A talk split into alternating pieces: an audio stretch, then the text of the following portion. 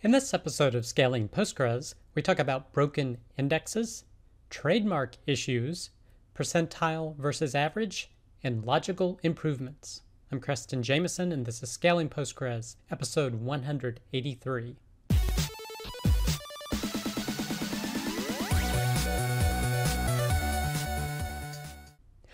All right, I hope you, your friends, family, and coworkers continue to do well.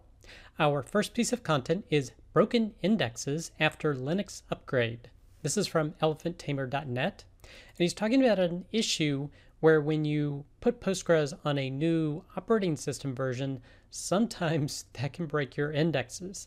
The reason being, a lot of times Postgres uses the default glibc library version, and if they have collation changes, that can break your text-based indexes. You'll run into issues either with unique indexes not properly keeping things unique, or duplicates, or any number of changes. Now, he specifically says he apparently encountered this issue when going to Debian 10 or Ubuntu 18.10 or the 20.04 LTS version.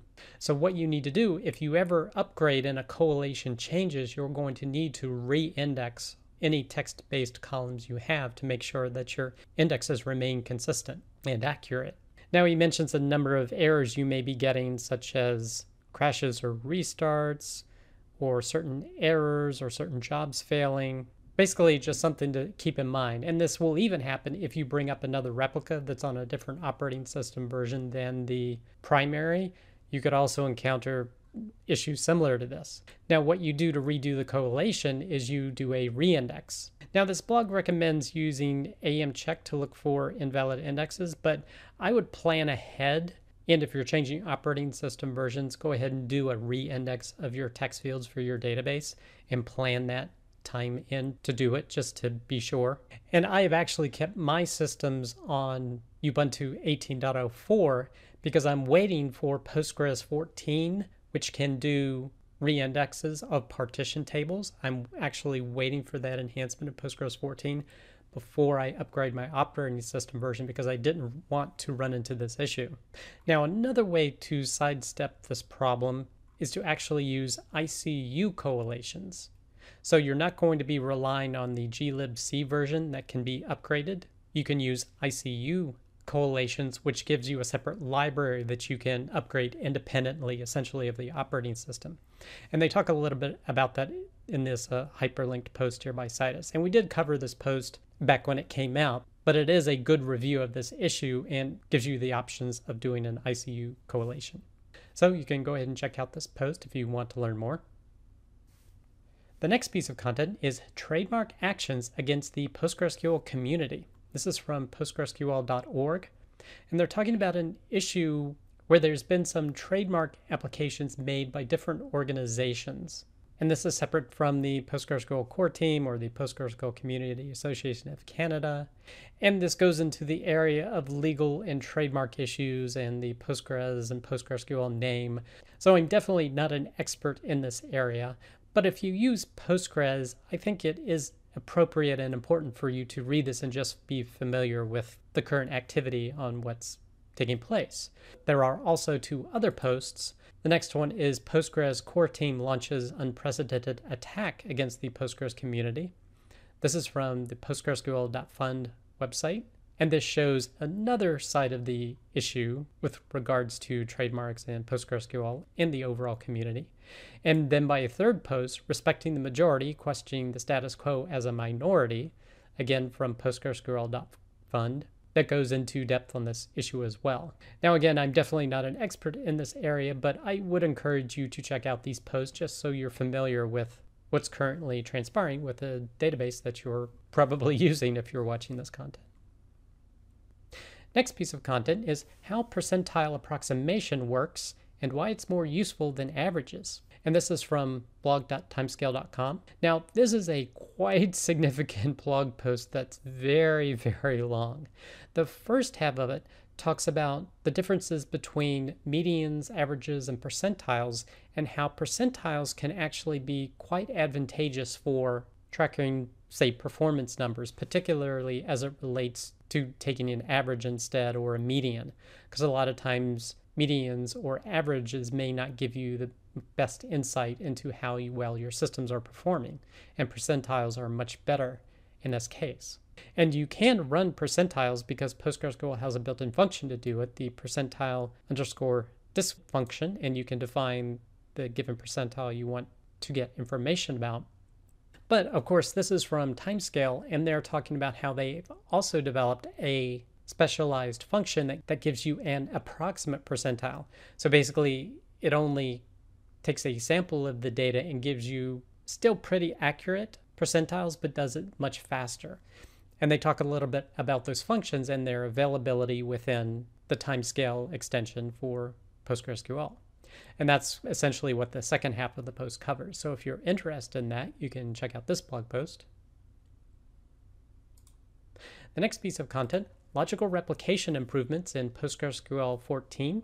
This is from Amit Kapila 16.blogspot.com. And they're talking about all the different changes for logical replication in Postgres 14, including decoding of large transactions. So that's where the decoding process happens when the transaction is still in process as opposed to waiting till it's committed.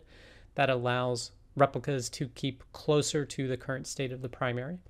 Talking about performance of logical decoding and how that's improved, particularly if you have a lot of DDLs that are hitting the system.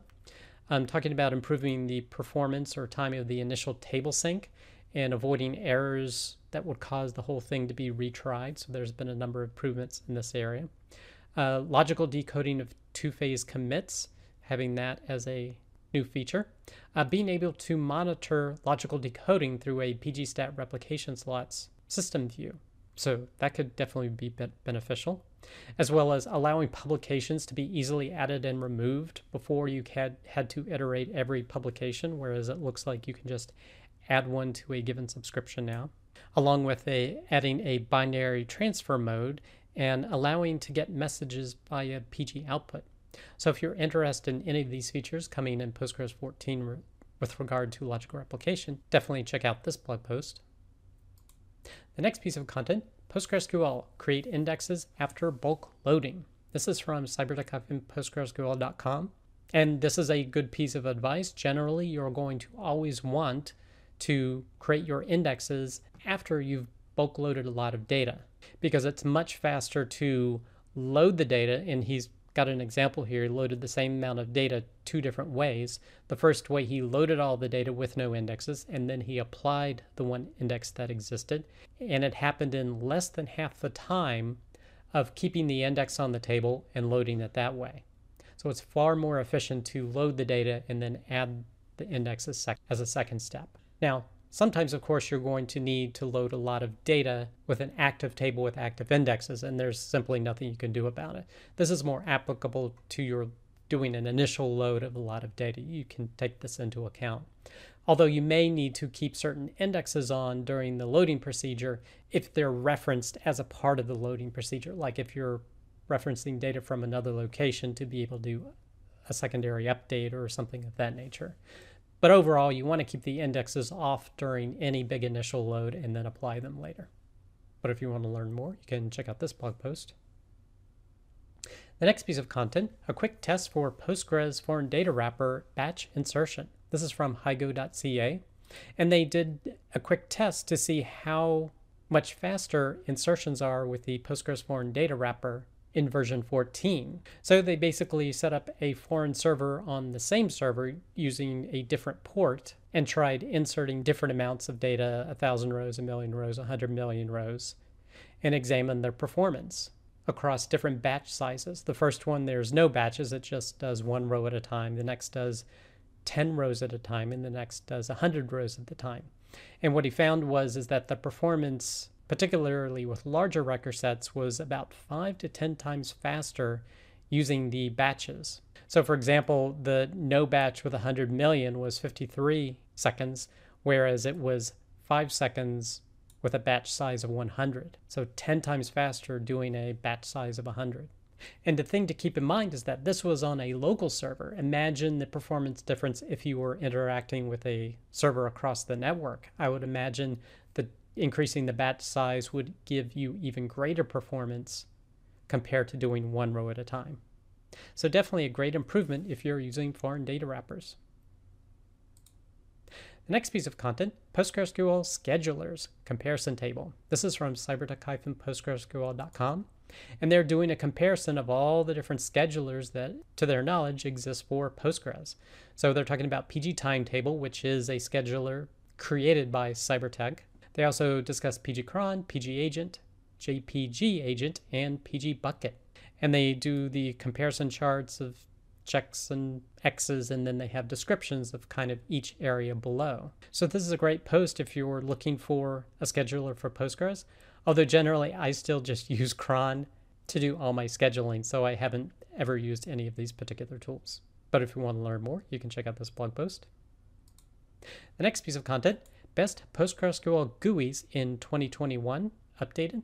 This is from retool.com, and Retool does do a PostgreSQL GUI, so that's something to keep in mind with this list.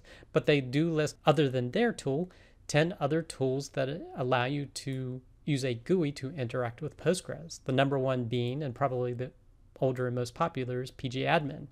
But they list others like NaviCat, which is a paid-for service. There's DB Beaver and Heidi SQL and DataGrip, OmniDB, Beekeeper Studio, TablePlus, QueryPy, and SQL gate. So those are all sorts of different GUI tools that you can use with Postgres. The next piece of content, pglog, a flexible and simple log analyzer. This is from mydbanotebook.org, and this post talks about an extension that's explicitly used to analyze log entries from Postgres.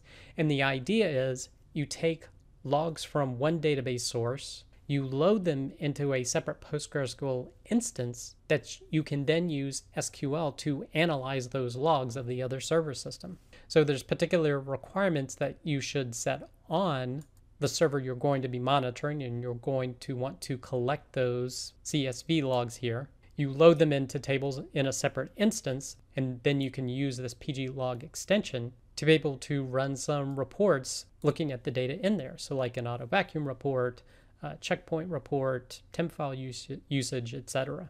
So if you do a lot of analysis or want to use SQL to analyze the log output of your database systems, you can check out this post and extension. The next piece of content, tuple duplicate support and incremental view maintenance. So this is from yuganagata-postgresql.blogspot.com. And this is another post on incremental view maintenance, where they want to design a way to maintain a materialized view without having to refresh it. Basically, it stays fresh by reading the data tables and doing the updates in real time. And here they're talking about being able to support duplicates in a table. So if you want to learn more about their progress with this feature, you can definitely check out this blog post. The next piece of content, what's new in the Citus 10.2 extension to Postgres? And this is from citusdata.com.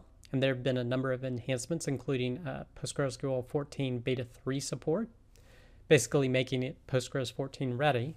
They've added some partition management functions for doing time series, as well as index support for columnar tables. This is the one that I find pretty interesting. But if you're interested in Citus, that is a extension that does scale out Postgres. You can definitely check out this blog post. The next piece of content, the PostgreSQL person of the week, is Sumyadeep Chakraborty. So if you're interested in Sumyadeep and his contributions to Postgres, you can definitely check out this blog post. And the last piece of content, our next episode of the Rubber Duck Dev Show covered REST versus GraphQL APIs. So if you're looking for more long-form developer content, you can check that out. Our next episode will be Wednesday at 8 p.m. Eastern Standard Time, where we will be discussing background job processing. That does it for this episode of Scaling Postgres. You can get links to all the content mentioned in the show notes. Be sure to head over to scalingpostgres.com, where you can sign up to receive weekly notifications of each episode, or you can subscribe via YouTube or iTunes. Thanks.